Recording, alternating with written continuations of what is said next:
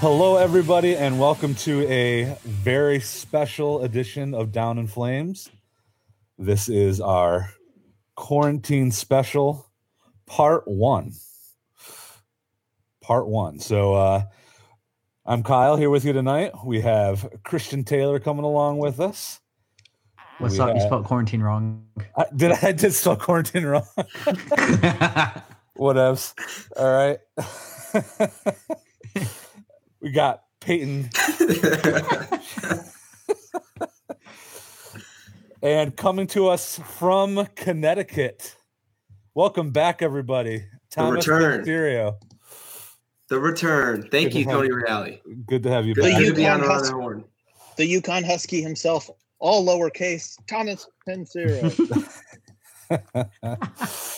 How are things up there in Connecticut? Are you all quarantined just like New York? Is it is it dreary? All quarantine.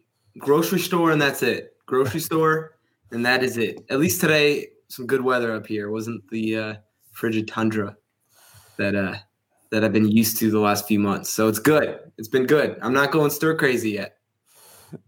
Take uh, As I am. Obi out for a walk or two Or ten or ten. every hour, basically. There was No, a- it's getting to that point. It, it is getting to that point. What is this? Three weeks at least, I think. Here, work from home. Three weeks, I think. I'm going on our third week working from home. Yeah, Yeah. I think this is. It's been three plus weeks now. Um, whew, I'm going stir crazy. Glad glad to have something to do. This is great. I wish we had more to talk about, but Yeah, but at hey, least this first edition, we'll, we'll, we'll have a lot. we haven't done a lot of shows this year, but we're back in business in a, a new way here. A new format. I like format. this. Hopefully, we can uh, give you all something uh, to enjoy yourselves with tonight, and uh, make fun of my spelling as it's not the greatest. And but that's why I'm going for a sport management major and not an English major. So There you go. audio journalism, not written. As long as you can read your writing. I, sometimes I can. Oh, sometimes Kyle, I can't. if you, if you had a couple of kids right now, you could be homeschooling them right now. So Ooh. be glad you don't have to do that. You don't have to teach your kids how to spell right now. Uh, I'm very grateful for that in many different ways. So See, Kyle, from from here on out, because you're talking about the audio journalism, uh, just when you say a particular word, if I feel like I hear that it was misspelled, I'm going to call you on. Mm. if you hear that it was misspelled, yeah. The Yeah. diction was off a little bit in the beginning. They're Kyle, I think you misspelled Michigan State University there. Uh, kind of surprising. I don't think I'd do that one, but you never know. So, He knows that one better than his own name. Yeah. But all right. So let's go ahead and get started. Uh, obviously, the biggest news while we're a little bit behind on here the the coronavirus. It's been a bummer. Never in my life thought that we would see professional sports and collegiate sports come to a screeching halt. So I feel like we're in a dream. it I, doesn't. I really do. I, I really feel like this isn't real life or, or something. I don't. I don't know. Obviously, we're going to be here to provide a, a kind of a distraction today, hopefully. Um, and there's a lot of serious things going on, but wow, no, this really it, it feels like a dream to not have any sports at all. Like at all, we we have what like WrestleMania and and like some UFC fights here and there, and that's it. Yeah. I mean, you have, which you guys don't care, but uh, as a NASCAR fan, they've had The virtual. NASCAR virtual racing for NASCAR every week. They only going to do it one time. They've done it. The Well, Kyle, the years. NBA has had 2K tournaments. All right, so Did they I'll start one up doing you. True. I I On think they did start. Yeah, yeah. Yeah. That's pretty started cool. the other night. Um, yeah, I in my driver for the first time this past Sunday, he actually got his first NASCAR victory ever because that's how he got to start. Was actually an iRacing William Byron. So, um, fun times right there. Uh, but as you all know, we've talked about this before. Um, one of my favorite things that I look forward to the most during March Madness is I look forward to the theme song of March Madness more than anything. And so when things got canceled, I became very sad. And this is a little something from me from from that day. That's the wrong video. Getting used to this. So this time of year, My ringtone is normally this.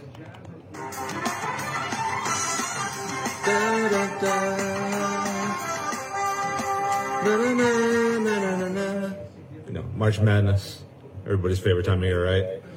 So my ringtone now is going to be.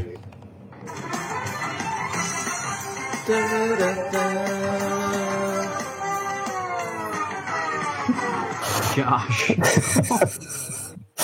It's so sad. I mean, that is the single sporting event that I look forward to more than anything all year, just because of the True. pageantry that goes along with it. It is the well, college basketball is not my favorite sport. It is the single favorite time for any sport events throughout the year. Bigger than the Super Bowl for me, bigger than MLB playoffs. I Pey- live Peyton my- has days off specifically scheduled on, his, on his calendar. He takes days off from work. Oh, that's that's Andy. That's Andy. Oh, that I thought I, didn't you do off. that last year? You didn't do that last I year? did not. So Oh, I, okay. in our um, yeah, we would we would watch the games at the office. But Kyle, I've I've got to ask: Is the tournament your favorite because your team has a chance? Probably, but my team has had a chance for like ever since I was 10. So, I mean, And then you can pick one like of your other college five teams. football, it's it's a little bit more difficult. NFL, yeah, you're far away from that one too. It's like I've wondered if, and I'm not trying to take a jab, but like I, I tend to be No, more I- excited when my team has a chance. Hundred percent. It's true. I mean, I probably wouldn't get as excited for March Madness had I not known that I'd be able to look forward to watching Tom Izzo lead a team, hopefully to the Final Four. Um, it was definitely a disappointment. And it, for, for me, the biggest disappointment for March Madness this year for me was both for Liberty, for one, just because I was looking forward to seeing what could happen there. Sure. And then, but Mhm. Cassius Winston has been one of my favorite players in MSU history all along. Class act guy, strong Christian character, been through hell and back this year with losing his brother early in the season. And you just, everybody I felt like was pulling for him going into his senior year into the tournament. Well, well, plus, you you guys had a really good year. Probably a top ten, maybe top five team going Yeah. into the tournament. I mean, have chances yeah. to win it, right? Preseason number one dropped out of the top 25 and then w- won a whole lot of good games to get a share of the Big Ten title at the end of the year. They just found And then if you look, if you look at betting odds, they were probably top five. Right. At least what it seemed like from from people I was looking at. Top top five betting team to win it all, and so that you know that, that that's a bummer. That really is for any of those teams, any of those seniors that aren't going to be able to come back. Yeah, I mean, so it's not just even seniors through MSU. I mean, it's seniors across the board that, like, uh, Liberty, mo the, the guys got to play in the tournament last year and got a tournament win last year. So, I mean, that's probably their high that they're going to have anyway. But knowing that they got to go back to back years to get in the tournament and then not be able to go, I mean, it's definitely a disappointment. Um, so that for me, that was definitely the biggest uh, disappointment for COVID. I, don't- I don't know about you guys, what your feelings on that are, but I, I think I think that one's up there. I, I think up there for me is opening day, right? And we'll probably get a semblance of opening day. and and I, I know Peyton hates baseball, hates it with a passion, but I honestly opening day is similar to like opening day for March Madness to me, where it's you know spring is he you know summer's about to kick in, you know some good weather's coming, summer's around the corner, baseball's here. My Yan- again, it, it has a lot to do with Yankees usually being good as well too and this is probably the most anticipated year as a Yankees fan we've had in a, in a while. Um, so we'll, we'll get hopeful, hopefully. I don't know. We're going to talk about baseball in a little bit, but hopefully we'll still get an opening day this year. But it's not going to be the same, right? no. It's not going to be the same. So so opening day at the end of March. That that one losing that one that one hurts probably the most to me Okay. because that hits home to like five year old Thomas, you know, you know, almost the end of the year of school. Like, you know, that's that's elementary Thomas right there. Like opening day is here. That that, Hey. that, that hit home. Baby Thomas. Yeah. So, all right, and then I'm going to assume it's the same for you, Peyton, right? I mean, opening day had to be your biggest Hundred percent. disappointment. He's a, he's a big Cincinnati Reds fan. Yeah, because I was really looking forward to having my uh, I'm you know protesting the season party, but I couldn't have the party because it was going to be more than ten people. So yeah, it all just got ruined. No, I mean for for what it for what it is, opening day is a huge historic day for sports, um, and it's I mean it's a big deal all over the country. So I mean the whole thing, even if it's not a sport I'm a huge fan of, it's just a bummer seeing everything get shut down like this, and we understand why, but um, yeah, it's just just not wonderful for all of us fans. Yeah, and then Christian for you. Uh, so of course March Madness that'd be first and foremost, but a couple different things. One, right around now would be the Masters, and granted we're gonna have it in November, which I think is gonna be amazing, especially. We'll see what happens. Leaves changing, maybe. I mean, that'd be pretty cool. Do they Uh, do they but- change in do they change in Georgia? I think they so. A little. Yeah. A little bit. I mean, so we'll see. Yeah, but I yeah. mean, that's that's the start of like good times, getting towards the summer, uh, spring, and so it's weird not having the Masters. Um, other thing for me, uh, Liverpool was two wins away uh, from winning their first Premier League title in 30 years. I thought they gave it to them today, didn't they? Not not yet. They're still working Okay. through all. The, I mean, soccer is a lot like without going into a whole thing. Soccer is like a lot more difficult to stop the season than other sports because promotion, relegation, that can be millions of dollars at play for certain teams. Can be the livelihood of teams, and so that's its whole other thing. But they're two wins away, and they're racing towards the title. They're 25 points ahead of the next top team, which is eight wins, and they're trying to beat it. They're trying to beat COVID, and it didn't happen. So now everybody's like, "What's going to happen?" So that'd be the other thing for me because I was looking forward to that so much. Yeah.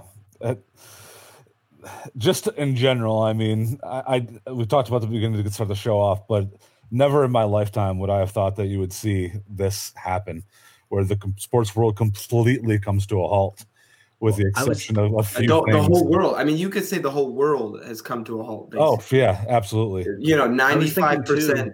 Yeah, ninety-five percent of like- America's stay home right now, so it's crazy. Yeah. Go, sorry. Yeah. go.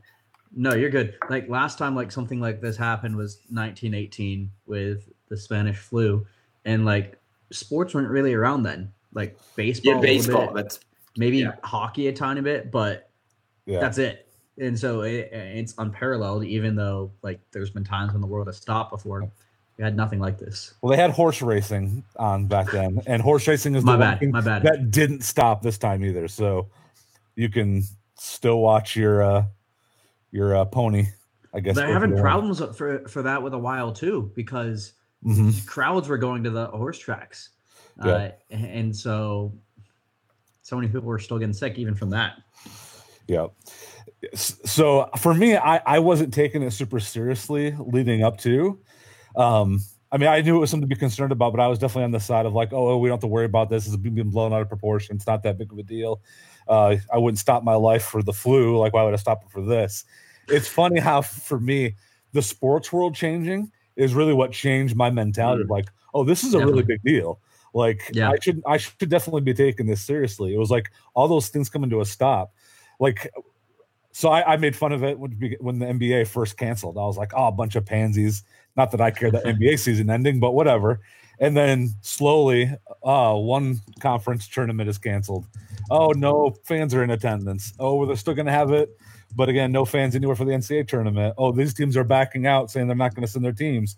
And you knew, like, okay, this is happening. Like, we are going to see. And you hoped that you could maybe see the NCAA tournament, like, be able to get a, a postpone. But when you think about Yeah, it, there's no way they could have postponed it. I mean, the scheduling nightmare that comes to that to be set up for all the venues and everything else, you have to have a line into place, hotels, everything. It just wasn't possible. It had to become to a cancellation. Seriously. But so speaking of that, uh, on to the NCAA tournament here. So let's talk a little bit about, even though the NCAA tournament didn't happen, um, we can talk a little bit about kind of who some of our favorites were that we were really looking forward to seeing in the tournament, um, some of our predictions that we thought we would have. Um, for me, obviously, being a Spartan fan, was very excited to be able to watch MSU basketball in the NCAA tournament. But I really wanted to watch that Dayton Flyers team in the tournament. That that team was just so such a senior class that had been through there, and to be able to see a team, I mean Dayton, while they were in the tournament, made a run a few years ago, to see a mid-major team ranked number four in the country going into the tournament. And you just had the player of the year. Plus- And yeah, Yeah. exactly the player of the year. Yeah, Obi Toppin won one one player of the year. Yeah, they were. I mean, complete team. I, I admittedly didn't watch like hardly any of them during the year, um, but you know, when the sports world comes to a halt, you have a little bit more free time on your hands. Uh, and going back, I mean, they uh, again they were just all around. They were very fluid. You could tell that they had experience. Um, unlike most of the big name teams that were trying to make a push um, but kept falling out of that top spot, like Duke and Kansas. Um, you know, a lot more youth on their teams. Dayton had that experience going for them. Well, the weird the weird thing was you had Dayton, but you also had San Diego State up there on the Seriously. top ten, Yeah. and, and potentially, I, I mean, uh, off my memory, they were in contention for a number one seed as well. Number one, number Which two. is weird. Yeah. Yeah, so you, you're going to have potentially two mid-major one seeds, if not a, a two seed. But it's very rare that you're having two mid majors up there. And you know, we mentioned Liberty that was going to be in there. This this was a very heavy mid major year overall that was going to be for the tournament because there was no powerhouse. It was Kansas, who um and and you know M- MSU was definitely up there. Duke was up there, but there's no powerhouse. There was no clear co- top teams. Not just even a top team, but there was no clear top teams that were going to set them apart from the rest. So you had a lot of mid majors, which usually means a lot of upsets. So we were going to probably see a lot of upsets, which typically you love in the first weekend or two, um, which was going to make for a great opening weekend for March Madness. Typically, Yeah. So Yeah, well, even just during the the regular season, every other game was an upset game, perceived. You know, uh, Well, well, obviously how many these mid-major number teams were fantastic. right? How many number Yeah. different number one seeds did we have during the year? It changed I mean, like every plus, week, Easily. right? It was Mhm. wild. Yeah, I mean, so our, the top ten you, as you talked about on there. I mean, you had for the top twenty-five for AP, Kansas won, Gonzaga, Dayton, mid-major, Florida State, Baylor, San Diego State, Creighton, Kentucky. Mid-major. Yep, Kentucky mid-major, Kentucky, or sorry, Creighton mid-major.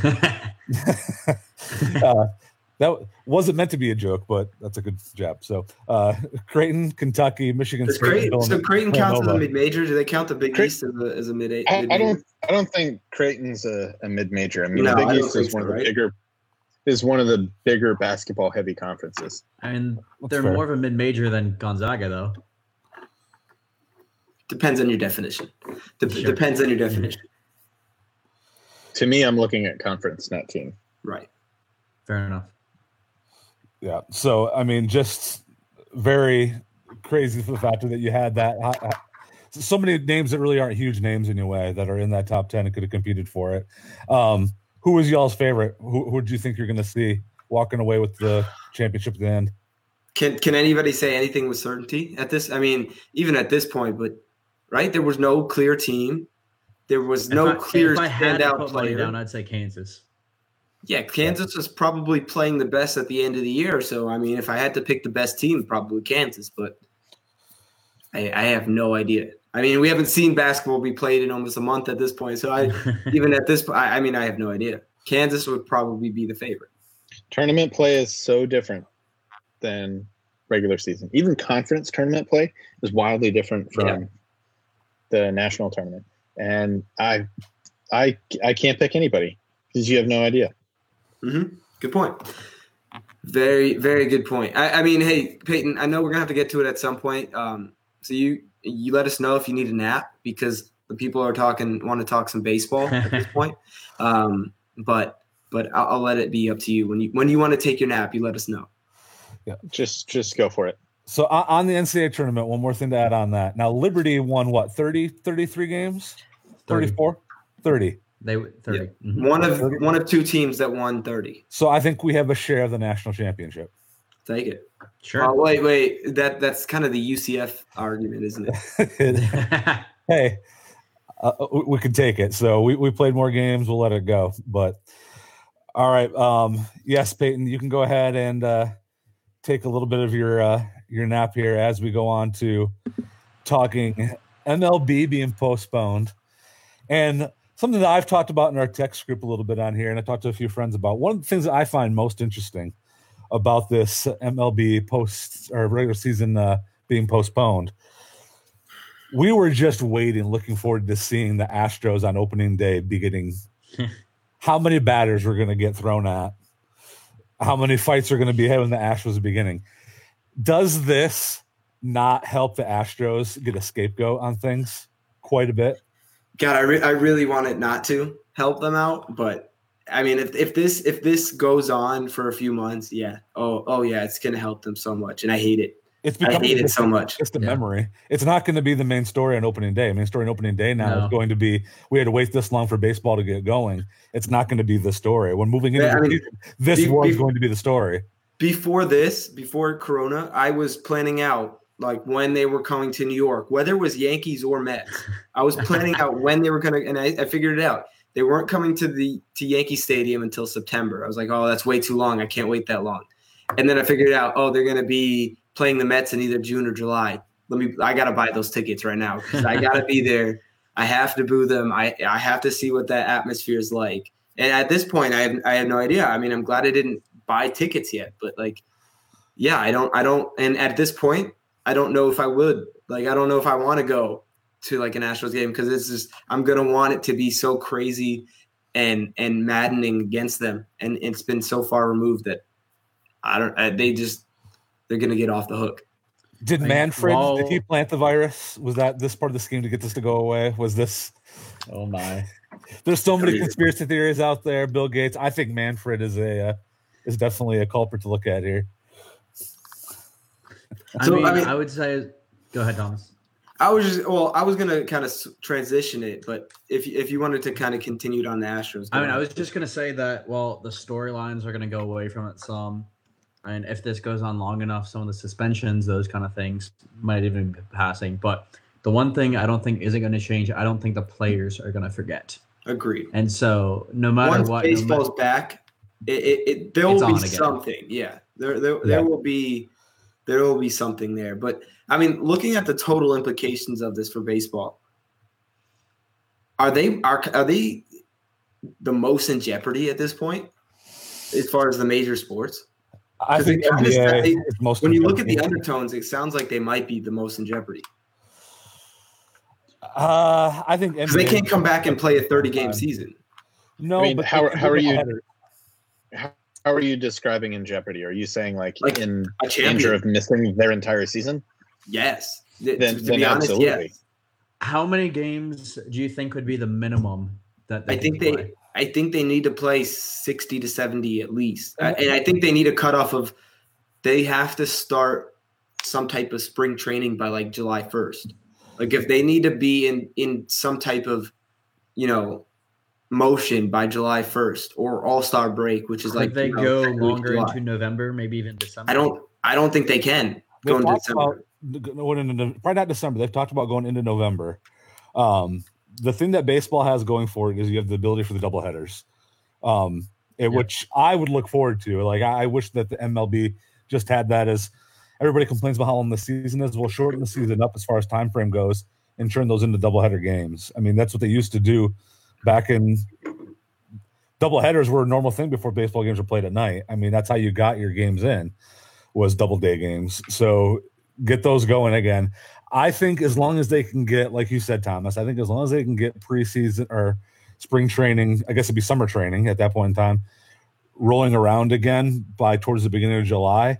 If you can get a full month in for a half a month of July, full month in for August, uh, September, and then a couple weeks into October, then maybe you have a, a shortened playoff. Yeah, you I th- you, let it be you have to be done with teams in the playoffs by mid November. let it be the top latest. teams in the AL and the top teams in the NL play for the ALDS or ALCS and NLCS, and then play the World Series based off Depending- of that. Um, make it back what it used to be before, two divisions essentially, just split it up for being a different point. Um, I think if you see anything, scheduling may change up to where it'll go to doing away with interleague play during the season and setting it just Well- to league play. the weird thing, I mean, I don't, you know, the reaction was definitely pretty negative today, but the new story out today was they're contemplating trying to start mid May and have all 30 teams, you know, go to Arizona. Arizona. And I mean, I have no idea how that would work, but Yeah. they're or if it would work, but that's what they're contemplating. So like like, that's too soon. yeah, I mean, one, can how can you play all those games in Arizona in, in August when it's 120 degrees outside? Two, are you really going to get team, you know, all these players to agree to go to Arizona for four and a half months and leave their family, unless their family's allowed to come? You know, there's so many different things to consider whole there. other issues. Yeah, so I don't know if that one really works, but maybe it does if you if you really can't, you know, play in all 30 The different way- locations. The way I read that though is going to be something temporary. They weren't going to stay there for multiple months. But then again, you don't know how temporary it is. What it, what if it has to be the four months there? You know, And What if if that got to be the case, I don't think they would start it. Like I think they'd have enough insight into where it's looking before that. If they don't have that insight of how long it's going to be, they're not going to start it. but I can almost guarantee they're not going to have that insight by early May to make that Sure, decision, so right? Then I don't think So- they're starting then. Yeah, I mean, I agree. I don't think it's pretty feasible to, you know, I mean, uh, three weeks from Think now. about this. Think about. I mean, even this time he's kind of iffy, but a Fourth of July opening day. I'd sign That'd up for that right now. I would sign up for that right now. Freedom, Independence Day. We're free from COVID. Yeah, I- I- it's it's really going to depend on how much the curve flattens here and how much we see things over the next couple of weeks. That's the next couple of weeks are going to tell us a lot. it's all about testing. not just not just about sports, but I mean everything, how things are going to go. These next couple of weeks are going to be crucial to see how long we're going to be in this for. Yeah. Um, it'll I tell the whole story. One of our uh, viewers just said money talks as well. Thank you, Joshua Dixon. Yep. It Uh, the thing It- with that is, though, I mean, it does, and that's why it took so long to get to this point. But, and while it still is going to talk, I think at this point, seeing that every league is canceled, it comes to a point where it stops talking. Well, one thing money talks is is why I'm not worried about the NFL at all because money talks and NFL is all about the money. So I'm not worried about the NFL. MLB is is a lot more complicated in that way where even if like the you know the new plan of going to Arizona, you know, those teams are still going to lose so much money by even if they still play and it's only in Arizona. Cuz you know, you MLB relies a lot on venue money. You know, you're having 81 home games um, and they rely a lot on that and TV revenue as well. Um, and and that's going to impact if you play all those games in Arizona and, and all that. So it really is going to impact it. But yeah, money talks, and that's why I'm not worried about the NFL. Yeah. But it does have me worried about the MLB, to be honest. One side note as well, because you're saying like what sport like is in the most danger. One thing to think about with NBA and NHL, and this is kind of a side note, but those arenas are used all, for a lot more than just those sporting games. Yep. And so, and those like there's concerts, other events going on. Yeah, but all those got canceled as too. well. They already got Well, kicked. Already canceled, sure, but, uh, to a certain extent. But when they're trying to figure out when to come back, there's some things that haven't been canceled, like later on in the summer and those kind of things. And so they're gonna have to figure out the whole schedule with those to try to get in the season. Yeah. Uh, Tyler Lucas says he misses you, Thomas. So Tyler, I, I miss you as well. I, don't- I don't miss your Astros, but I, I miss I miss you as well. he, he says it's all just delaying the inevitable. The Astros are going to win another championship. Yeah, but then he said we're all going to die anyway, so it's not it's meaningless. Yeah, if you listen to Aubrey Huff, you know, there's a big meteor coming in three weeks, and that's why COVID started to spend as much time at home. So, you know, did you Yeah. guys see that? No. No. Um, no, seriously, I, I don't know. I, I am worried about MLB, but hopefully, if they get in by July, we can get an 81 game season or something similar to that. Um, I, I really like like we were talking about earlier, Kyle. Kyle, there's so many veteran players, and in baseball, milestones are big. You know, they're the this is the sport where stats matter to them at the most for Yeah. individual. You I know, mean, they still had the lock. I mean, think about the lockout shortened season though. Like they still got it shortened in, so- season. That's the thing. We have to play some type of season here, and and Sure. you know, the best case scenario, maybe a shortened season is great because then MLB realizes maybe we can do a shortened season moving forward, and it's not as big of a deal or a transition to get into a shortened season moving forward, whether that's 100 plus 120 games or what, or whatever that looks like, and then maybe they expand the playoffs. Something there, there are some positives that could come from this down the road, but this year alone, I'm, I'm worried. But I am. if- Worst if- case scenario, because I was just going to say that Thomas said hit like 70, 80 games is minimum. I think they could do less than that. I mean, you have 14 teams in each uh, league, or 15 teams. So you're playing against 14 other teams. If you get out um, uh, playing against the other league, you could play three or four game, three or four games against each team. That's a 42, 55 game season. I think that's feasible. Playing three or four games against each team, that's enough. Yeah, Josh Dixon just made a point too. No All Star break, probably. I mean, you're, you're not going to see an Mm-mm. All Star game. So You'll mean, probably do do it what the NFL Dribble? does, and at the end of the year, you know, you just kind of you your name vote. your Pro Bowlers and your All Stars, and I know Just the have a home run MLB won't have a game, but could we still just get a home run derby then during the during the well, just that. during the World Series? Back Well, out Jo- Josh Turner said another thing to consider is if you have a shortened season and you're playing a ton of double headers, you can't have a 19 inning game when you got a double header the next day and you had a double header today. So what are you going to do if it goes to extra innings? You have a home run derby. You pick your three sluggers in the 10th inning and you, you have a home run derby. I, you know what? It's 2020. I like that idea. I, I I like that idea a lot too. Let's. Yeah. I'm I'm a baseball purist, but I like that idea. That'd I mean, watch. At, at its core, just have it for this year because it's a shortened season and it would be so much freaking fun. Every and team we don't have to It's do like a it again. shootout. You could do like Yeah, it's a one- shootout. You could do the tenth inning, like Yes. normal, and You then do from one- there on, yeah. yeah. Yeah, exactly. Because you're saving pitchers, and, and with double headers, you can't have you can't have a 19 in a game. Peyton, who hates baseball, would love that. You You would watch that, if Peyton. Not Peyton, wouldn't you? Uh, who knows? I'm just glad I heard my name so I could say something. You, you No, get that um, da da da da da da da. You'd be all about. Yeah. Now, okay. So let me, let me ask you guys this from, you know, commissioner and owner from a business standpoint. Do you even want to do anything for this season or are you just hoping that you can make it to next season? Because on, if you are because if you are playing an abbreviated season this year, then you're going to have to deal with additional negotiations with players on contract extensions because they didn't play a full year. You're looking at Well, um, I'm I'm pretty sure they prorating a lot of already the agreed on a deal money wise this year for the MLB players. They already came out with a deal. I think the commissioner already came out and said, you know, this year counts no matter what. If it's if it's not even played, counts as a year as, of eligibility. If you had one year left, you're, you're a free agent type thing, which is good. So it counts as a year of eligibility whether they play or not, which is a sucky thing if you're the you know suspended and you come back, you know, like AJ Hinch, they don't play a year, he comes back, that serves as suspension. But if you're Mookie Betts, you know, you just you become a free agent and now you can get your 300 million plus. However, um, no, I, I, to answer your question, you you want to play any season. Like if you're the commissioner, it's gonna look like if you're Rob Manfred, I don't care what the season looks like. It's gonna look great on you if you come if you make a season happen and crown a champion. Yeah. Like if you But crown a champion, point- at what point are you forcing it? There, there's a there's a point where you're going to seem desperate to try and get something out there. That's For- going to be like, for baseball, that to me, I think- it.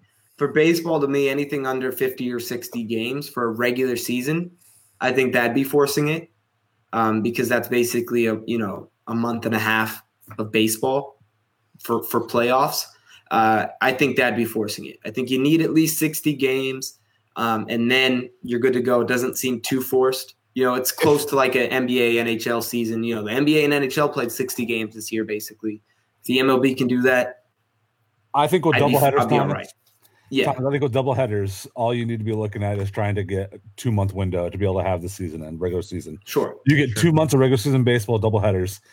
You're talking 60 days of playable baseball. Um, give a couple days off that are in there with the double headers. You're going to be able to Sure. get probably at least 100 games in between 60 days for each team. Sure, sure. Um, At, least 80, I'd say, for 60. I mean, maybe not do a double header every day, but you can at least get 80 games in if you have two full months.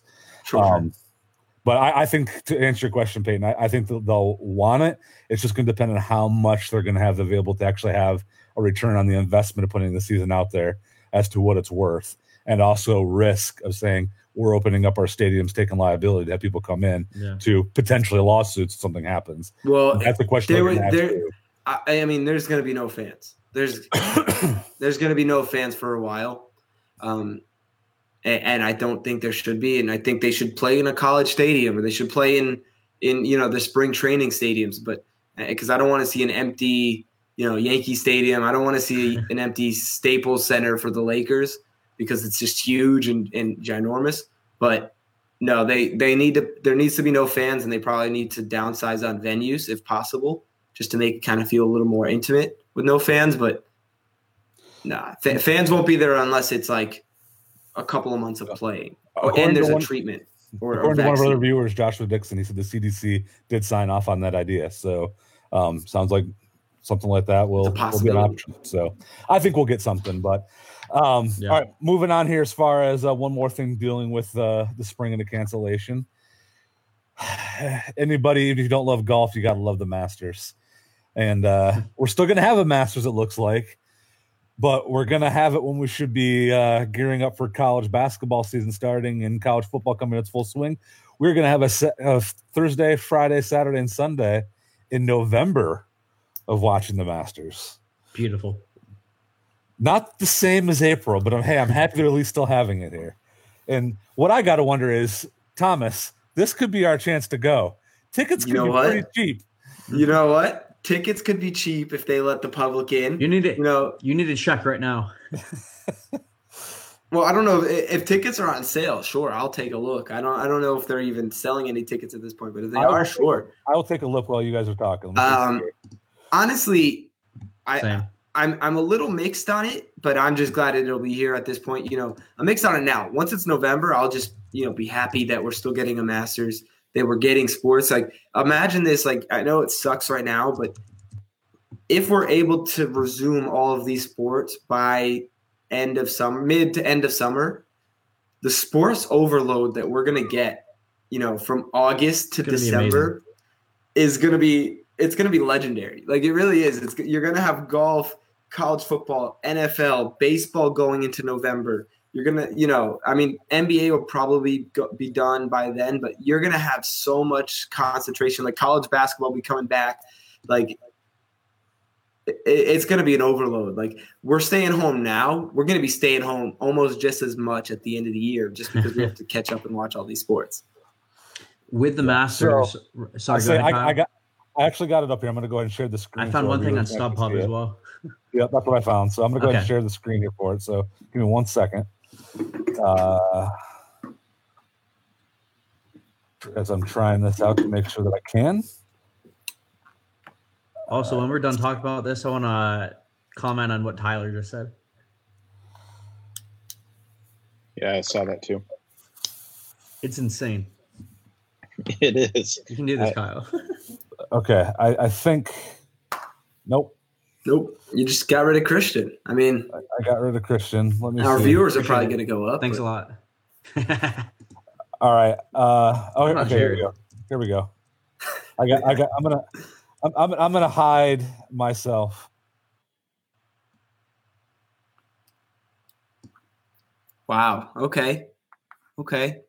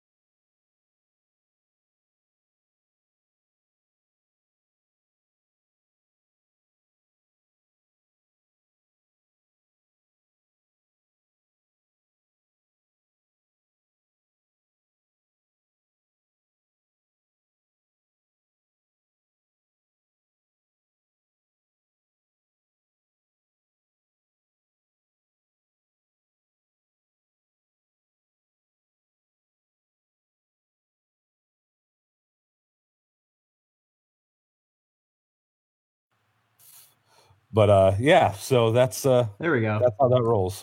Did we lose audio there for Yeah, we for lost the minute audio. while you were doing that? Oh, did you? Yeah. I, I'm not sure. I, I think so. Ky- Kyle yeah, was yeah. listening to himself. Could you guys hear me at least? No, no, I Oh. couldn't hear anything. I just We're saw the making- scrolling screen. Everybody could hear, and you could see the scrolling screen. So, well, I learned something new there. Apparently, I can't. I don't know read if you saw this on there too, but weekly pass is thirty three thousand right now. Yeah, that's what we said. 30, I saw that. Okay, 35,000. Sure. I yeah, can you want to split? I Any, anybody want to split that? Oh, you could hear us. Okay, I couldn't hear anybody. You can hear anybody. I could hear you guys, I, I but apparently I couldn't. So sorry for the uh, technical difficulties there. Learning how to use this new system on a whim on a on a Tuesday night. So uh, yeah, last year, I mean, the Sunday competition badge, you're looking at about ten thousand dollars. That's about half what it was last year. Still a little out of my reach for what I can uh, swing right now, Thomas. Um, but little bit. hey, maybe there'll be a global. pa- hey, you're getting that government That's check true. soon. All Maybe right. there'll be a global pandemic in 2021. It'll be COVID 20, and we can look at going in uh, November 2021. Let's hope not, please, Lord. La- last thing before we kind of move off the the the corona impact impl- implica- wow implications um the ufc as well kind of still trying to trug along and still kind of do a couple of different events they're going into what dana white said they're looking into making an island or getting an island ready for their next event which, which He's gonna have it ready in one to two days. I joked about weeks ago. Yeah, he's gonna he's gonna have the island ready in one to two days. Uh, hopefully, it's not Fire Island, but I you know honestly, I joked about the island con- concept for all these sports, even for like March Madness with with some friends like mo- like a month ago. We're like, you know, if this gets really bad, why, why doesn't the billionaire, why doesn't Mark Cuban just get an island and send all the NBA teams there in isolation and play? I mean, I Who feel knew like that UFC Dana White could get it done?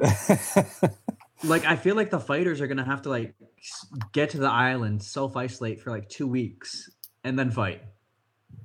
Because last thing you want, I mean, Unless they have some tests. they are. Yeah, Yeah, I mean, unless still, they I mean, they have, could- uh, but but I mean, WrestleMania just did it. Like wrestle, like wrestling, they're all over each other as well. I mean, they're not as much. There's no blood like UFC potentially, but like WrestleMania just did it successfully. No, I mean, I don't think they got a lot of negative reaction, um, and it, and it was something to watch. But yeah, yeah, exactly. But still, they they got it done.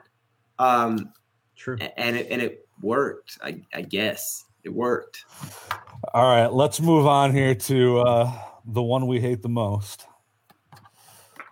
The reason we started this podcast in the first place. this- The podcast first place. Now, do we hate them as much now? No, Like, did Yes. hatred drop a little bit? Yes. I still hate. Yes. So Yes. for me, it made me still hate Tom Brady just as much. I just don't hate the Patriots as much now. I still hate the no, I hate him. Just I hate him a as little much. bit less.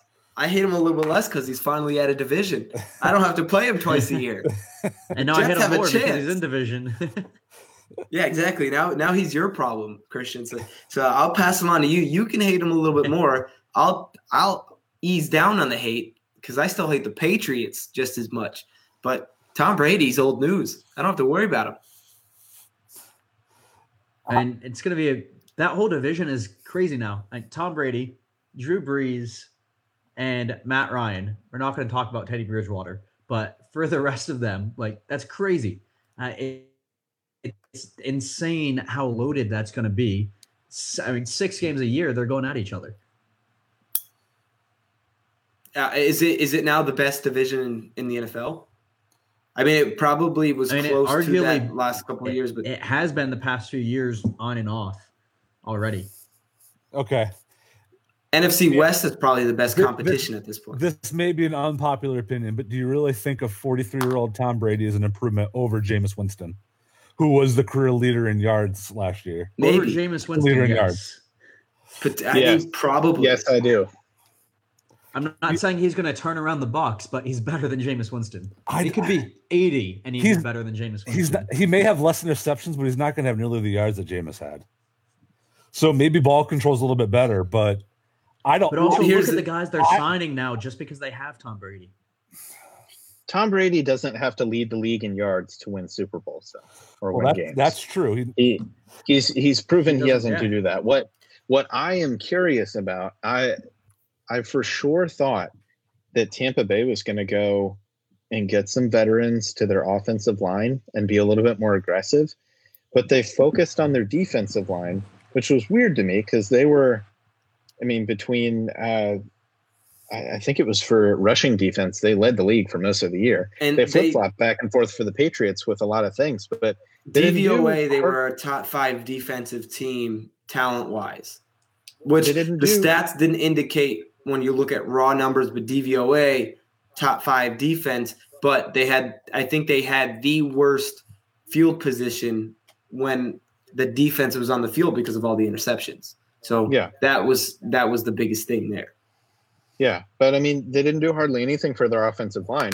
So I'm curious as to what Well, their plan is. You can you can Tom rephrase Brady. that as you can rephrase that Peyton as they didn't do anything for their offense at all other than Tom Brady, right? They didn't make any all any changes to the offense other than Tom Brady. I don't think they needed to do anything other than like their some of their weapons, like outside. Obviously, they're perfectly fine. Like you need a bell cow running back. Maybe they're going to draft. So let's assume that's going to happen. They're going to, you know, put Yeah. their put their stake in like a Jonathan Taylor or someone like that. Give them a chance, see how they do. Um, but I mean, offensive line, like you, history has shown us, Tom Brady has to have a line.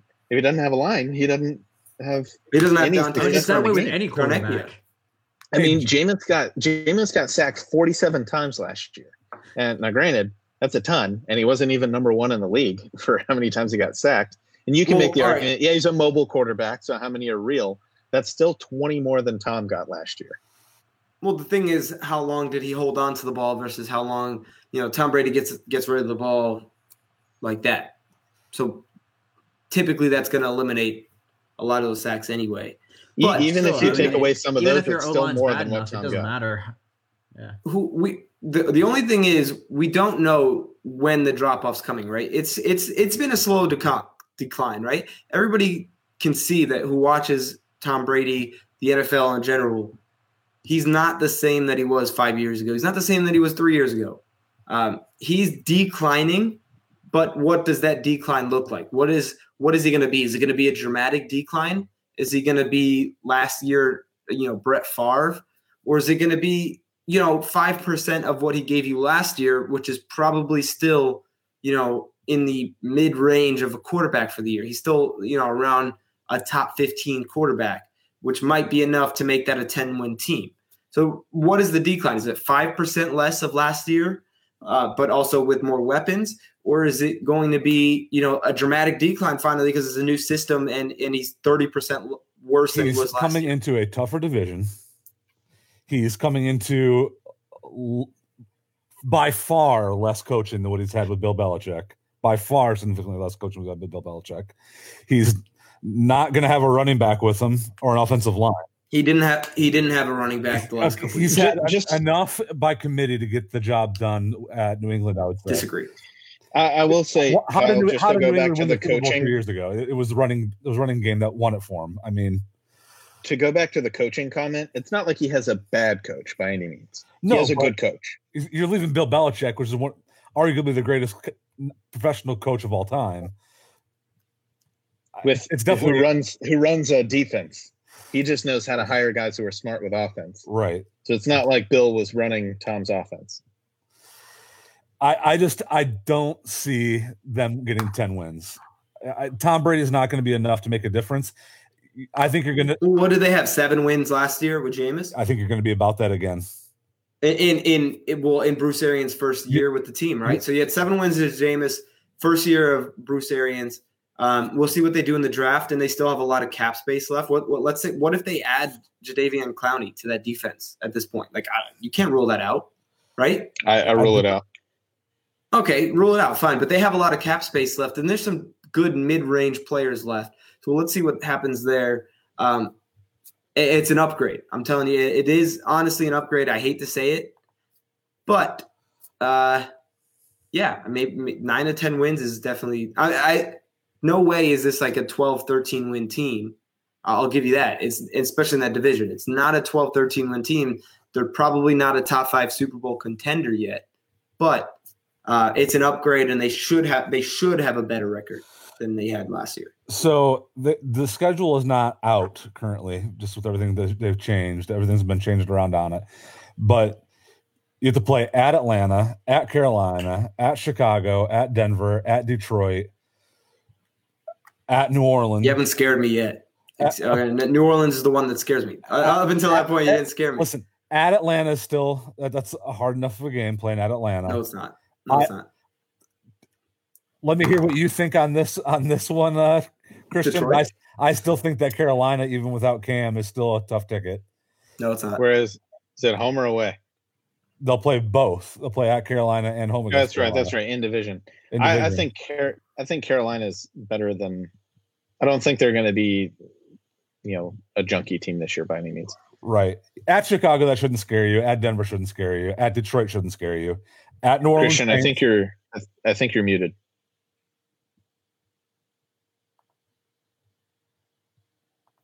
Let's No, now you're muted. But anyway, all right. I never thought I'd be the one defending Tom Brady, but I'm not. I'm not. you're. Uh, You're, st- you're still muted. I think your I uh, never- microphone came unhooked. Try setting that setting back up again. yeah, I, I really honestly never thought that I'd defend this, but um, no, I, I and I still think Tom Brady's will be worse than he was last year. And I think that he is declining, and I'm so glad that he's out of division. But I think if you know, if he really buys in and the team buys in around him, it should be a better team. Offense should be better, and they should be a playoff contending team. They're not. They're probably still behind the Saints for the division, but they should make the playoffs. I mean, if they don't, it's probably a disappointment. Right. I mean, I just I think with playing the Saints twice is going to be hard. Playing the Panthers twice is going to be hard. Green Bay, eh. Minnesota, Kansas City, Chargers, Rams. I guess they they could be. I play at the Raiders. I, I guess you could see them as a ten win team. It's. I don't think Tom Brady does enough to improve that team to make it. They're going to be able to make the playoffs. Well, all right. Well, well, I think Christian is still still figuring out his audio. Can we look at the other side of this as far as the Patriots and, and what that's going to look like? Am I getting ahead of myself and getting too optimistic that I think that they have a decent shot of actually being the worst in the division? You and uh, Peyton have that conversation. I'll be back in a second. I Okay. I I don't know about that. I'm not sure. It's going to come down to who their quarterback is. So if they bring in Brian Hoyer again, so he's got knowledge of the offense, which is you know pretty much all you need for that particular system. I have wondered if they will give Jameis a shot or Cam a shot. Well, all right. So- Here's the thing. So Schefter this morning on ESPN said, you know, if you if you're thinking that, stop it. Right? He said, there's no chance. I mean, you know, Schefter's been wrong in the past, and you know you can't predict what Bill Belichick will do. But he said, no, there's no chance. Um, basically, it's going to be Stidham, Hoyer, and somebody that they draft, or the off chance they get Andy Dalton, and and that's it. Those are the those are the options. as I look at the concerns with, we'll take okay, Cam. Obviously, it's health related, so that could potentially come into a different issue. But if we look at Jameis, what's his issue? It's turnovers, decision making, and turnovers. Uh, nobody, nobody doubts his arm strength. Nobody doubts the fact that he can play football and he's a mobile threat. Um, but I mean, how many picks did he throw? Like that's just that's 30. nuts. So 30. 30, 30, 30 30.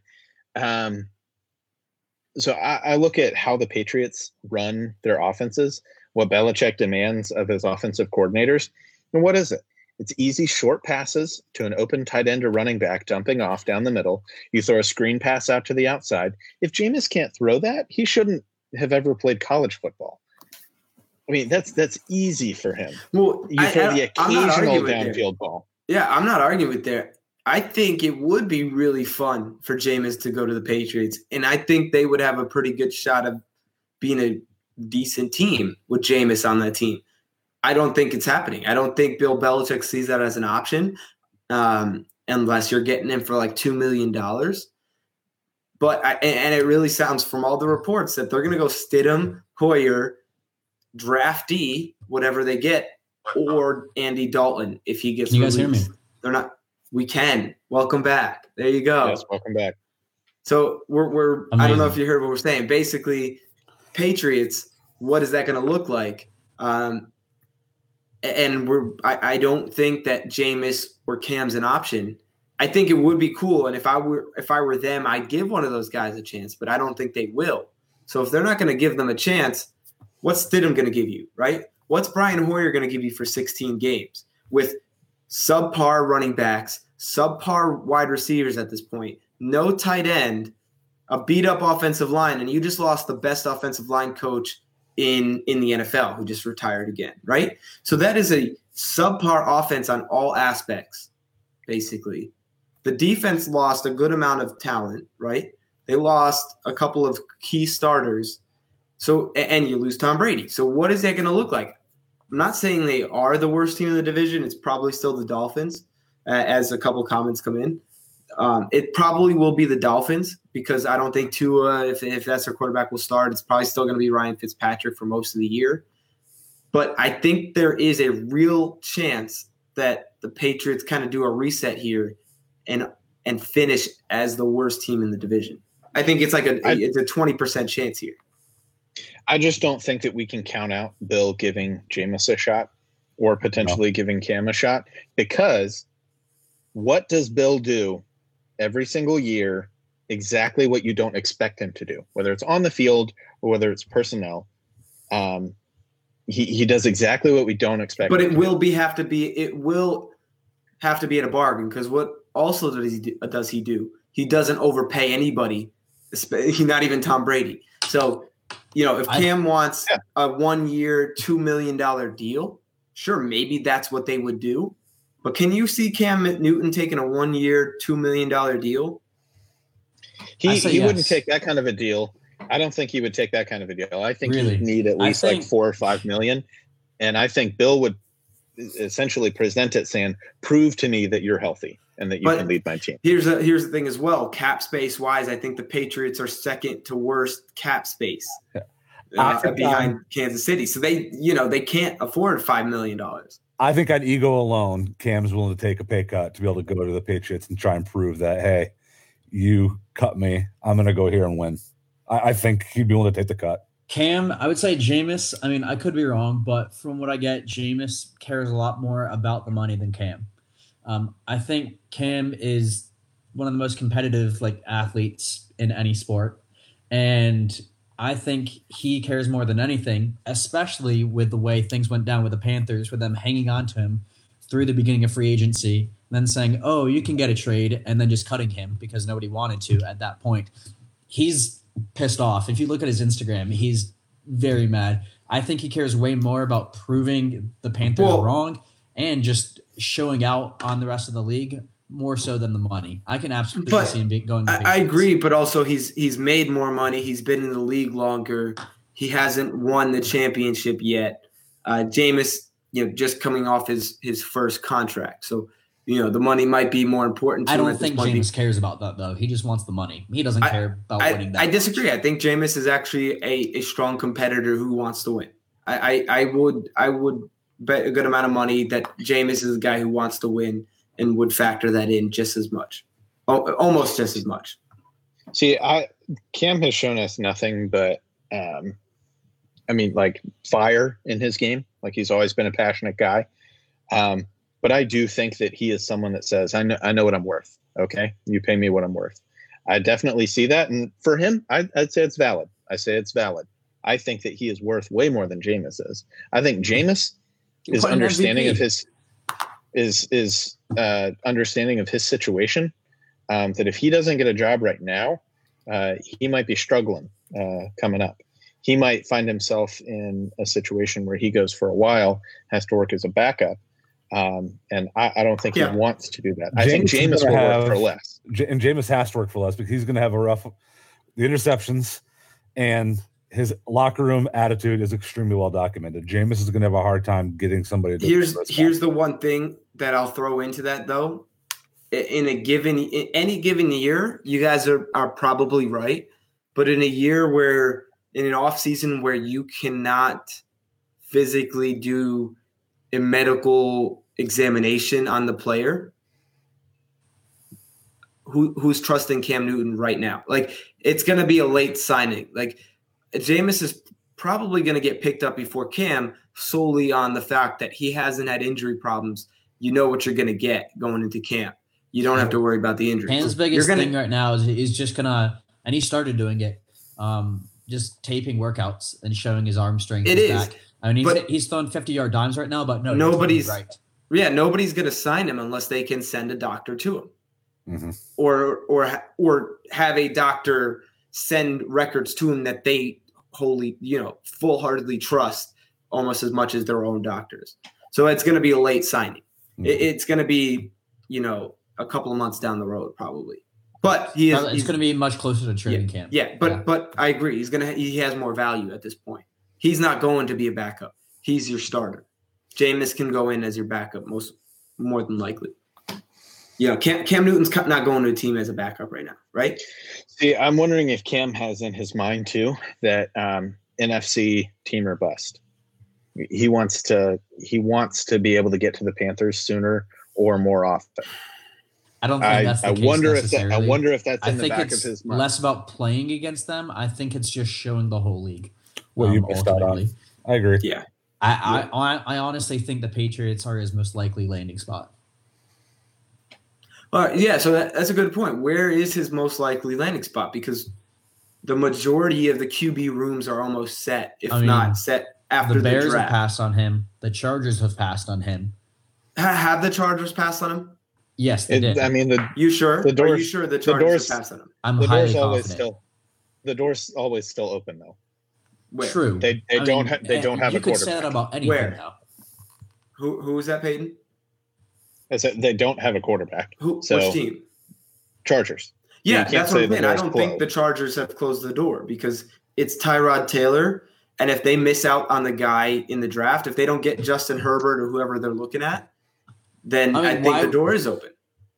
It's just interesting that they would go out of their way to go ahead and sign Tyrod first. That's that's No, no, no. They didn't sign Tyrod. Tyrod was the backup last year. He was on the roster already. AKA stick with him because there is talks from what I've seen, and Well- well, there was it- talks it- about them signing Cam, and then I forget. I was trying to find it right now, but they made some sort of statement saying, "Hey, this is our guy," which in the NFL that means nothing. Means nothing. And it, it goes back to my point of they couldn't get a medical examination on Cam at that point. That was still during the time I'm pretty sure during Corona. So you they couldn't do Yeah, it. it was before everything. It was before the leagues were canceled. But yes, We'll see. I, I don't know. I, I really don't have a team in mind that I could see him going to at this point, other than the Chargers. If if they don't draft somebody with, I think they have the sixth overall pick. It, but but it's going. there- You know, there's always a team. You know that that'll surprise you. You know, somebody will get injured. Um, you know, maybe Big Ben isn't ready for the year because you know he's gone all cast away on you with his beard and his belly. Um, he's gone Tom Hanks on you. So I don't know. Maybe it is Pittsburgh. I could see that working. I mean, out could one of them even Big go Ben's down to not ready. Miami or something? While, while we're They on could free because Tua's agency, not playing. while we're on free agency and quarterbacks, I got to ask Peyton, how excited are you? What, I for mean, Minshew Mania? I'm I'm happy. It's I it's a short term it's a short term fix. I'm happy. I think Philip Rivers is is good. But, you know, we can't have him in a situation like he was in San Diego, and I don't think that he is, where he's running for his life, trying to heave the ball, and had zero help from a defense. I mean, how many times did he come back, get a narrow lead, and then the defense would give it up? Yep. How many times? Yep. Or the kicker would miss, or something like that. I am I mean, very I'm- excited to see Philip Rivers playing in Indy. Uh, Cowboys fan all the way through, but I will be pulling every game for Indy that, that you're not. I'm, I don't have to face you. I, I am I am most interested to see where we go in the draft. I mean, it was a it was a good free agency run. I mean, DeForest Buckner, I support it. A lot of people were kind of hating on it, but I mean, he's a productive player who's you know getting into his prime, and uh, I, I trust Chris Ballard and his his read on that and the need to continue to strengthen our defense, not getting complacent like we did three or four years ago. Um, but uh, you know, bringing in Xavier Rhodes as well in the secondary, got a Mhm. little bit more experience. He's going to be playing in a defense that actually plays to his strengths, as opposed to uh, you know Minnesota, where he was kind of being asked just to like be an athletic phenom, and that's that's not as he's he's an intellectual player. He's not a gonna beat everybody that he's matched up against player. Um, so I'm glad that we're we're putting him in a setting where he can succeed as well. Mhm. Curious to see where we go in the draft, though. Um, but yeah, I'm I'm happy with Philip Rivers. Well, so, yeah, you, so you, a you temporary mentioned fix, though. you mentioned draft at this point. I- Is there anything else in free agency that we need to talk about before we kind of touch on the NFL draft, which we actually still Um, get at this point, which is awesome. You know, we're, we're going to get that in a couple of weeks.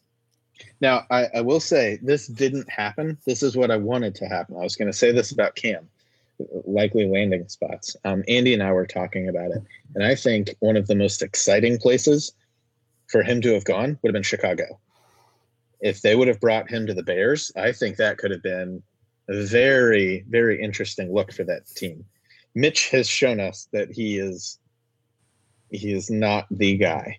Um, you know, they wouldn't have brought Foles in or anybody in if they trusted that Mitch had what it takes to move forward. I would have liked for them to tear that band-aid off and to have brought Cam in. I think that would have really, sh- you know, shook up that whole team. Fair. No disagreement. I no no disagreement. Um, Do we want to touch briefly on NFL draft? I want to say Yeah. NFL draft for quarantine special part two. yeah, sure. yeah, yeah. That's a We whole episode at this point. that's a whole episode at this point, but we can we can touch a little briefly on it here. Well, one thing I'll say is I, I really am glad that they are keeping it. It's gonna, I, you know, I'm not a GM, so news break. I'm not a GM, but so you know, I don't have to deal with some of the hardships that they're gonna have to deal with doing the draft virtually without visits. But I'm glad that we're having the draft. Um, another distraction, another thing to keep us our, our sports kind of fed for a little bit. Um, but the interesting thing is that's going to play out is this virtual aspect um, that they're going to have because every report that's been coming out lately is you know you know uh, Harbaugh just came out today saying you know he's worried that they might get hacked right? Because you're going to be doing all of this virtually. Every person basically has to be at their own home. You can't even conjugate together as a team. Uh, you know you know there you know what's stopping Bill Belichick from from getting some MIT guys that are right down the road from him and and and hacking all these draft strategies or something like that. I don't I don't know, right? That's a that's a real concern for some of these coaches. What it sounds like that they are going to get hacked. Um, maybe somebody will steal their draft pick or jump ahead of them a lot easier, or I don't know. I don't know what they're really afraid of getting out there, but they're they're worried from from reports. But it just adds another wrinkle into the draft, which makes it more memorable, makes it more exciting. You know, somebody, you know, you know, one GM's gonna not mute himself by accident and yell at his kids to, you know, get out of the frame or, you know, something like that. It's going to be enter- I mean- entertaining. Here's the I- thing I hope hacking, so. like Aren't they all just going to do what we're doing stuff right now? was- Just using app.believe.tv? enough stuff was already Yeah. digital to begin with before like even when they were Yeah. together that Right. like sure putting yourself on camera like how, what are you what are you that afraid of like everything else already was digital to begin with so if somebody could have stolen something it would have already happened at this point And NFL is going to hire top, top tier security, cybersecurity. to Yeah. run these I think- I don't, You don't think so? Peyton? What? Where? Where are you guys coming from with this? At what point has Roger Goodell led himself to be a capable person to plan ahead like this? Where Where are you guys thinking that he has the know-how to actually come up with a good idea like that? The teams will do it themselves. Well, uh, you might you might have a point because every coach is complaining about it now, maybe trying to pressure him, or they're complaining openly because maybe they know that he can't do anything about it, so that's why they actually are worried. I don't I don't know, Be- but I think. I think it is each telling. team will take matters into their own. yeah. I think it is telling that coaches are putting their names to it right now, publicly saying they're worried about it. I, it's interesting. I, I don't know. I just I like it because I think it should be more entertaining this year. Yeah, I, I I'm gonna like it. Definitely a different aspect to it, but it- it'll be fun. La- last thing, because I know we'll go in depth a lot more in the in the coming weeks for part two quarantine special. Uh, what what is I know Peyton, you kind of touched on it. You're interested what your team's going to do. Real quick, what do you think? You know, what's your biggest need? What's the one position or one guy that you need to come out with from the draft as, as a Colts fan? And we'll go around, I think, as for each of our respective teams. Um, for me, I'm looking at wide receiver.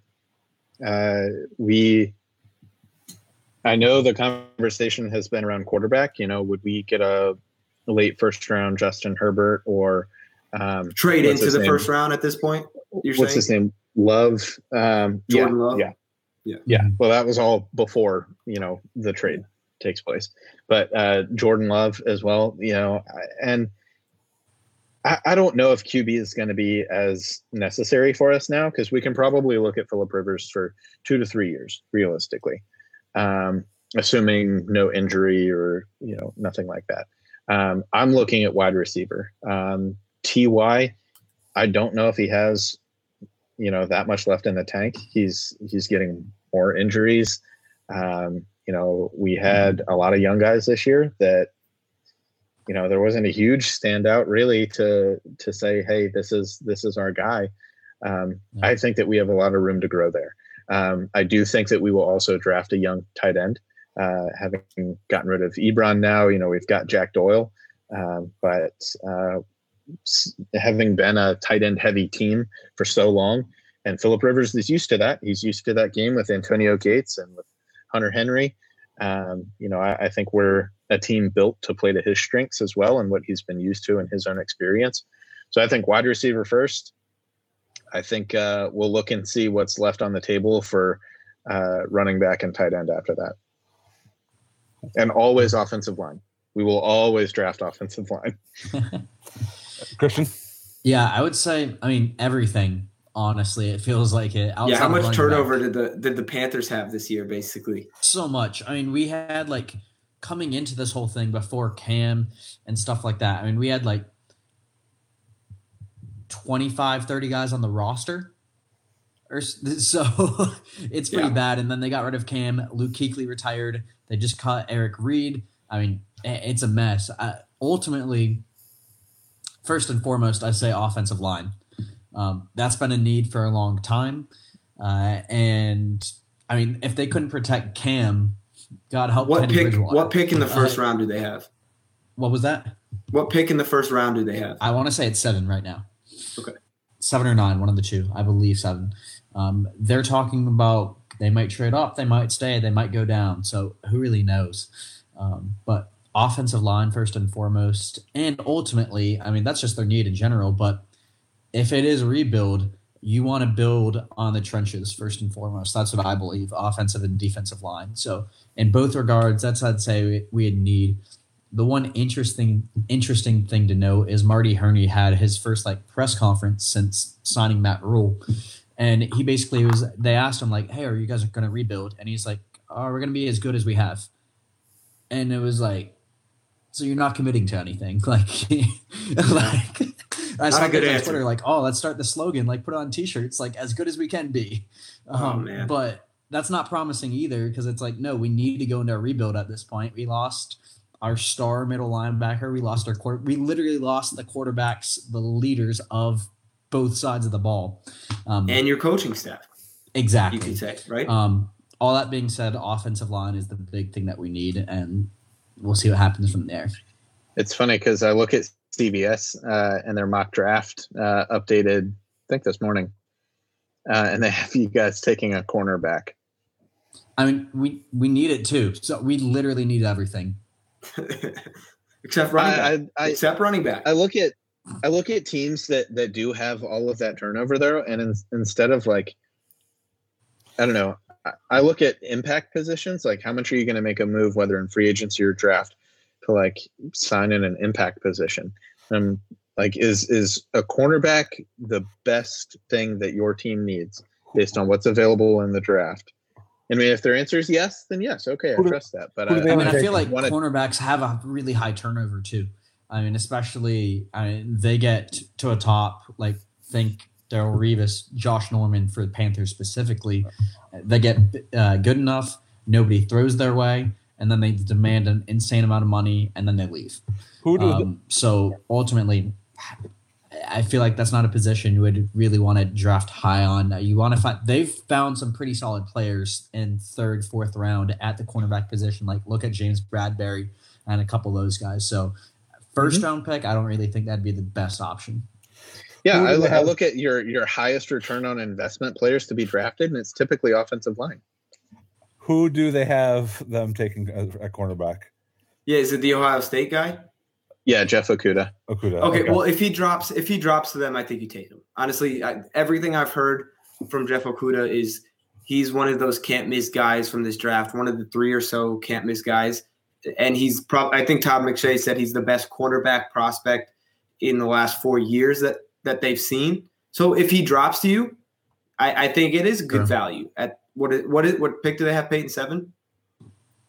Yeah, I think that's good value at seven because I've seen him as high as number three to the Detroit Lions. So- Ultimately, what I want is for them to get guys for the future that are going to help them out, but get the number one pick next year. That's what I want for them at this point. you want you want Trevor Lawrence? I mean, I don't want to be stuck in the Matt Moore, Vinny Testaverde, Jimmy Clausen days for a long time again. That was miserable. I don't want to have to go through that again. Yeah, as so I would want Okudah, but obviously he's not going to drop number 17. Um, but with losing Byron Jones in free agency, um, Awuzie hasn't been good. I think he has three career interceptions. Um, they did re-sign Anthony Brown, but Dallas needs cornerback help. Um, my guess is it'll be the guy CJ uh, um, CJ Henderson from uh, from Florida. Um, he's projected to be a mid to late first rounder.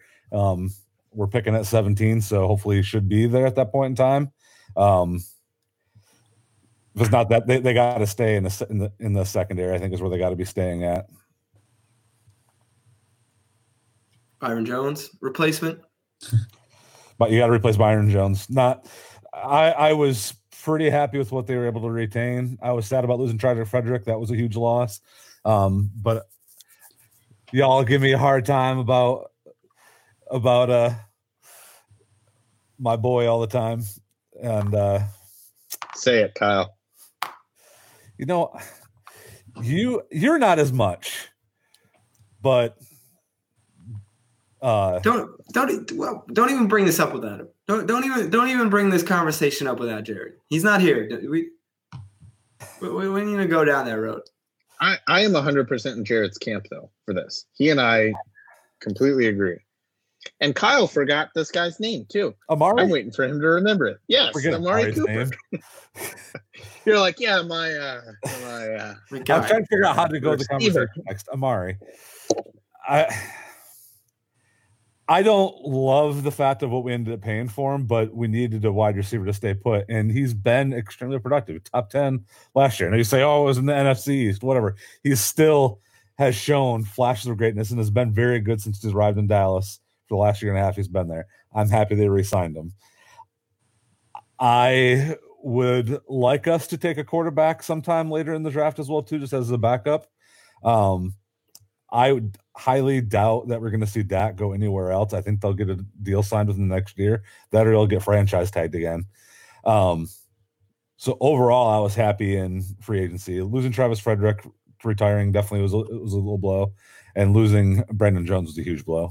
So you, that's why I say you got to go with the secondary. It's got to be cornerback. so let me ask you this. If, uh, if Dak gets franchise tagged again, do you think that he would hold out? Depends on what they offer him after the next franchise tag. I think he'll get one more franchise tag. I don't think they'll sign him in the next year. Um, they have the money to. Is- Is did you hear uh, Stephen A's take on Dak turning down the thirty million? Oh, the one a while ago. It's been. I mean, it was back when the deal actually fell through. Essentially, of, Stephen I can remember going back to it, but essentially Stephen A. thinks that Dak at that moment in time was the dumbest person in the NFL to get one of the larger deals that quarterbacks are going to be getting uh, in that time. In his in his prime i would say that he's in his prime right now um, and uh, he said you know you ask for 40 million um, this guy's going to offer you know 20 you want him to bridge that gap you mm-hmm. don't stay at your cap yeah, and expect the other guy not to move at all. He's like, especially when that other guy is Jerry Jones, who you know he's going to play hardball. And if you try and buck him, just out of frustration, he will hold as much as he possibly can from you. So the fact that he was that generous, he's like, you take what you can get. That's that's name of the game. But for Dak to look back and say, no, I want all of it. yeah. All right, I'll, I'll go. I mean, with the Jets for the draft, basically, two two A main. You're, you're speaking for you and Jared here. Come on, C- yeah, yeah. Maybe Jared and his bad fandom as a Jet might want a new new quarterback, but no, we are we are all in on Sam Darnold. Two two main areas. You, you threw me off, Peyton. Come on.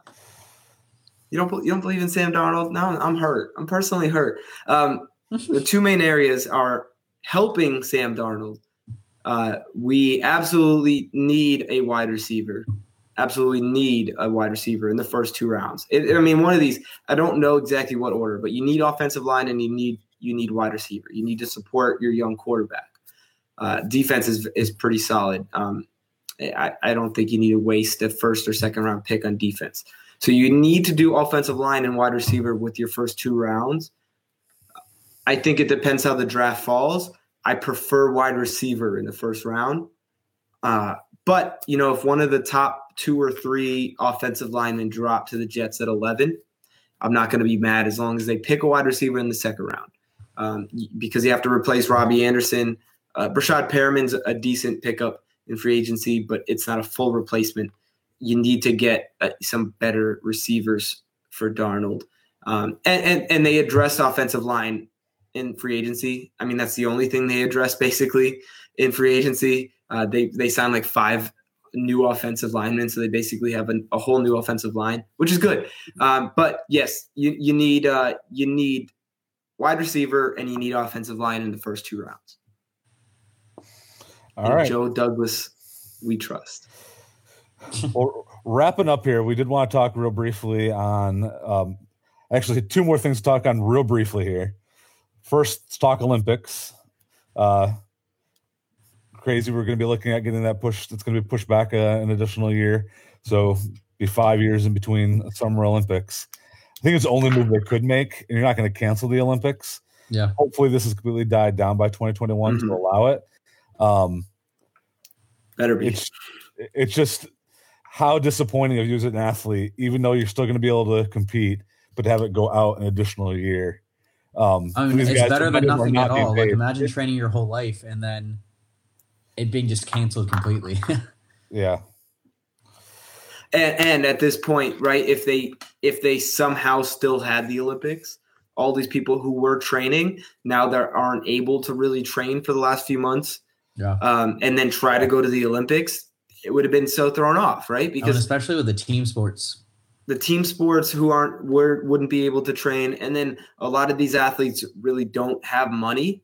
You know, the, these athlete, No. uh, uh, Olympian athletes typically, unless you're a top name brand guy, you don't really have that much money and and resources. So you're, you know, I heard a lot of track athletes, even in America, having to go to like a high school and try to train, and then they shut down all these high schools, and you're trying to run, you know, you're trying to run a hundred meter sprint in your in your cul-de-sac, like yeah. that's not going to do it. So, you know, um, I think this was the best decision to move it to next year, give these athletes the option to continue to train, hopefully, and in, in the right capacity next year. But, um, and give us some more time to learn some new names because we're not going to have Usain Bolt. We're not going to have Michael Phelps. You know, we got a lot of new names to learn. Yeah. So True. True.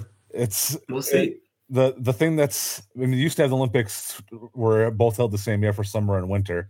So what's going to be interesting is that you're going to have it go out to being a year later, but we're only going to have to wait not even a full calendar, not even a full calendar year between That's true. That's going to be strange. February Yeah. after that, 2022, when we have the Winter Olympics coming in again. So it'll be quick turnaround time between the two right there again, which definitely will be interesting.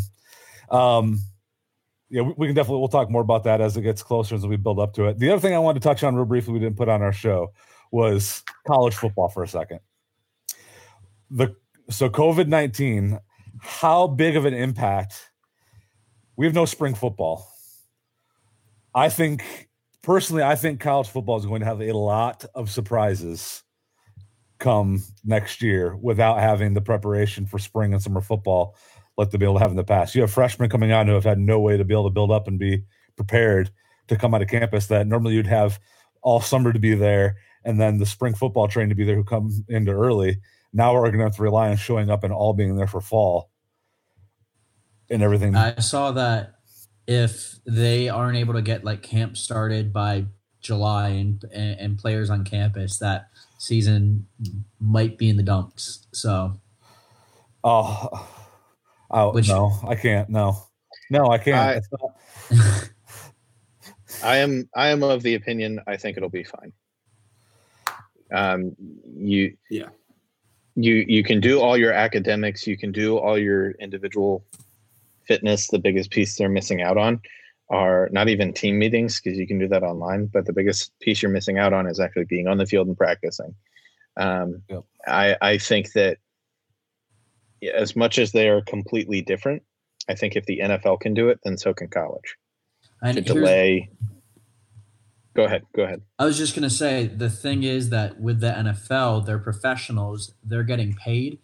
They're mm, there's gonna be a bit less precautions taken because the players are getting paid for what they can do. When you have amateur college athletes, they're Well, it's, it's and a you're also different at, ballgame you, because you are at the mercy of of the college itself as well. If the college is not yeah. open in session, you cannot really have college athletes. administrators doing aren't any type of- risk. But yeah, because like I mean, and, and they're younger in general. They're still kids. Like there's the health risks of not having a longer camp, not having the training they need, and, and you just get into whole new scenarios where they need even more time than the NFL might need. You are, but at, at this point on April seventh, with four months to go to the season or so, uh, I'm with Peyton. I, I don't think at this point I don't see too much of a Sure, I, Well, I agree I- with I that don't. much. Yeah, Now, now for, for me, I'll say for me, it's a little bit more. I'm cons- this season was already going to be more than likely a loss You sure? for MSU Sure football about that? anyway. Yeah. hey, I'm happy about the hire. I'm I'm good with it. Um, but coming into a new season with a brand new coach, brand new quarterback, brand new coach, brand new coaching staff, brand new defense, essentially huge changeover. I was already thinking that maybe it was going to be a three-win season. Good shape scenario for me as a Spartan fan. I'm not looking forward too much to uh, to the 2019 or 2020 uh, MSU football season and to what's going to take what's going to take place here. I'm looking forward to see I- what Mel Tucker does um, and what his what his staff brings, but that's a lot to change over and not a lot of time to get things together in. So I, um, I've got to try and find it again. I read a um, an article the other day that was talking about um, college football players taking the summer um, to double up on classes because they don't have their practices they have to go to. They still just have their meetings, but doubling up on classes to knock those out so they have more free time during the year. Because more than likely, a lot of programs will have um, exception given from the NCAA uh, to be able to extend, you know, training hours and things Practice like that. Um, yeah. So that uh, you know, when I see those kind of balances and those initiatives, you know, if they're being taken by certain players, great. If not, that's fine. That's their choice. But um, to be able to have that option, to me, that shows that they are optimistic. While they may have a little bit more work to have to do, it's not like there's going to be, you know, a, a delayed season or anything like that. Sure. I'm being hopeful with all of this too. Obviously, things you know, we could find out tomorrow. Oh, this is going to be you know going on until November, and uh, you know who knows. But Yeah. I I think that they'll be perfectly fine. All right. Well, that'll do it for us tonight. Uh, qu- quarantine special part one. Uh, next week we'll be back for part two. Keep the conversation going. Maybe getting some of our old games in a little bit more. Bring back a couple of Do You Know Me's. Uh, we'll, we'll bring in content to keep things going and to You not know, only Kyle, entertain your, ourselves but entertain others. So I think I'll be busy going to the grocery store next week. So okay. I mean that's gonna book up a lot of time. I don't know. It's gonna be tough. yo, Kroger Kroger delivery, Yeah, it's the move. Dude, Hey, we don't have Kroger's up here in Connecticut. you know? I signed up for Kroger pickup today, grocery pickup. The earliest I could get was Monday. Delivery, you can get a couple hours. Delivery you can get a couple hours. I did. I did. a- So I have a schedule for Monday to pick up our groceries. So They literally just drop it off at your door for ten bucks. for ten bucks, I'm going to switch that up. Then maybe have them deliver my groceries. It's amazing. That's that's a good idea. But all right. Well, we will be back next week. Uh, again, thank you all for joining in, guys. Thanks for uh, getting together and doing this. For Um, sure.